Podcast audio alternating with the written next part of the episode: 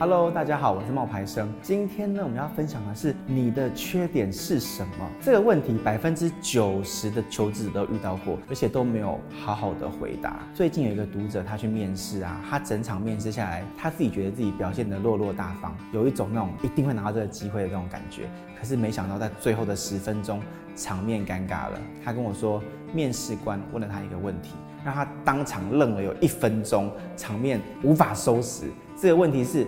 请问你的缺点是什么？他写信问我，好后悔没有回答好，好像不管怎么说都是错，不回答又更糟糕，到底应该要怎么回答呢？要掏心掏肺，还是顾左右而言他？讲真的，这个问题啊，如果你交给那个什么人力资源啊，或是人资啊，那种银行什么的来写，一定叫你照实讲。可是这种方法一点都不实际。为什么？因为劳资双方的立场不一样，面试者当然会希望你讲的越真实越好。最后，就算你符合资格，他也可以用他的回答，你自己回答的缺点，挫挫你的锐气，压低你的薪水还有福利。我自己有几十次的面试的经验，现在呢又会面试一些新人，因此我站在求职者的角度呢跟你分享。首先呢，我们来聊一聊这个问题什么时候会出现。根据我自身的经验呢，这个问题大致是在面试的中后期，也就是在讨论你的薪资福利之前出现。在回答这个问题的时候，多半都是哈求职者已经过了第一轮的谈话，讨论过你的学经历跟你的工作经验。如果你求职者本身不是来乱枪打鸟或是来乱的，那么你的工作条件跟学经历都跟那个面试官要求的不会差太远。所以一般来讲，求职者就会选择性的回答，让面试官呢也有认定，哎，你符合这个条件。所以种种的因素加起来，你就会觉得哦，十拿九稳。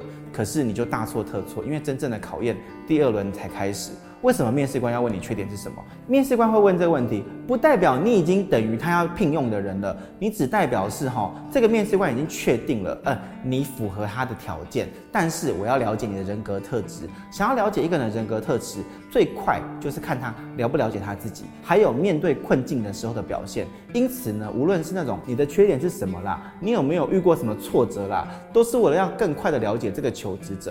偏偏现在求职者也很精明，遇到这个挫折的时候呢，这个问题答案就是三种。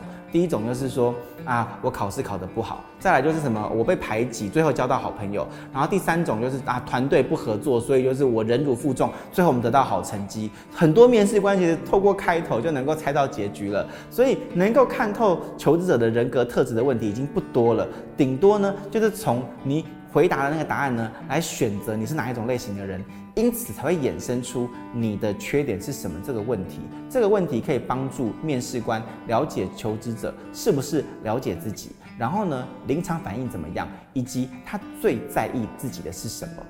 不过哈，老实讲，不是每个面试官都那么精明啊，因为他哈，很多人都只是大家问啊，我也跟着问一下，也就是说，他只是随口说说，根本就不在意你的缺点。譬如哈，我曾经有一个读者，他去面试的时候，他面试到一个直销公司，公司的老板呢，就是面试的那一个人呢，他实际的目的是想把我的朋友呢变成下线。因此，当这个人他回答说我的缺点就是太胖，然后老板也根本不在意，因为我的目的是在把你变下线，你知道吗？那毕竟。这些问题虽然做得有模有样，可是老板呢，他把这个问题变成一个过场，所以求职者的答案打个哈哈也就过去了。如果是精明一点的面试官呢，他就不会满足这种跟工作无关的答案，你反而可能会弄巧成拙，让你觉得自己好像回答得不够好。遇到了面试官呢，持续的追问你的缺点是什么，要怎么办？打了哈哈以后。那你要去想一想，你面试的产业类别是什么？一般来讲，常见的回答方法是啊，我太过追求完美。这个意思就是向面试官表达，我是一个有心要做事、努力细心的人。当面试官要你举例说明的时候，你就可以说一说你以前曾经校阅过别人的简报啊、文件啊，或是你举办活动的一些问题，还有一些经验。不过这一招是个老招了，有经验的面试官呢都知道你在变相的夸奖自己，因为就算你自己真的是一个追求完美的人，这个。问题已经被用烂了，你还是要尽量避免。还有一个常见的回答是：我觉得我还有太多需要学习的地方，例如我你的缺点是英文不好，专业能力不足。那想要这样回答的人是什么意思？意思是说，哦，我还没有准备好，那我还有很多要学习的东西。可是这个问题很简陋，你几乎有讲等于没有讲。李开复他曾经说过，哈，很多人都会担心暴露自己的弱点。我觉得每一个人都应该很忠诚地回答这个问题，说明着我在进步。与其讲自己是个工作狂，太过追求完美，还有很多精进的专业能力什么的，这些回答都没有什么意义。所以你不如试着把回答的方向呢，转成优点跟缺点的相对性。求职是一个双方面的事情。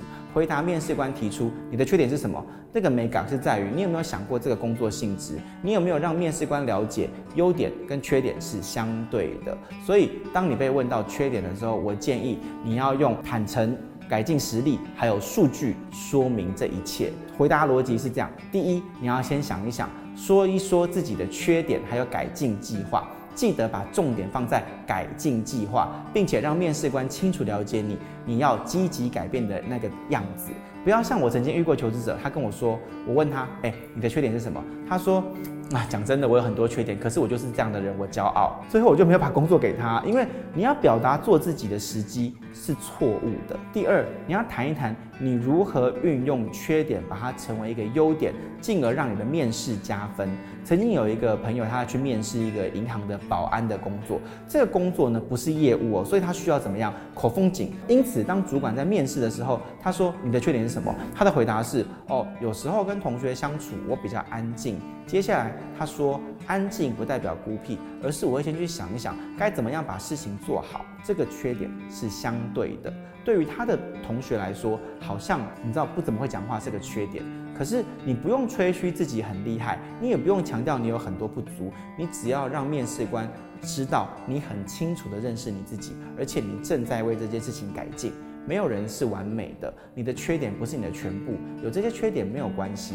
学会把坏事变成好事，把过错变成不要错过。公司如果真的要用你，在意的还是你的优点。缺点这个东西呢，不是什么见不得人的事情，每个人都有缺点，试着把缺点转换成符合你工作需求的优点，这样子会帮助你的面试呢进行得更顺利。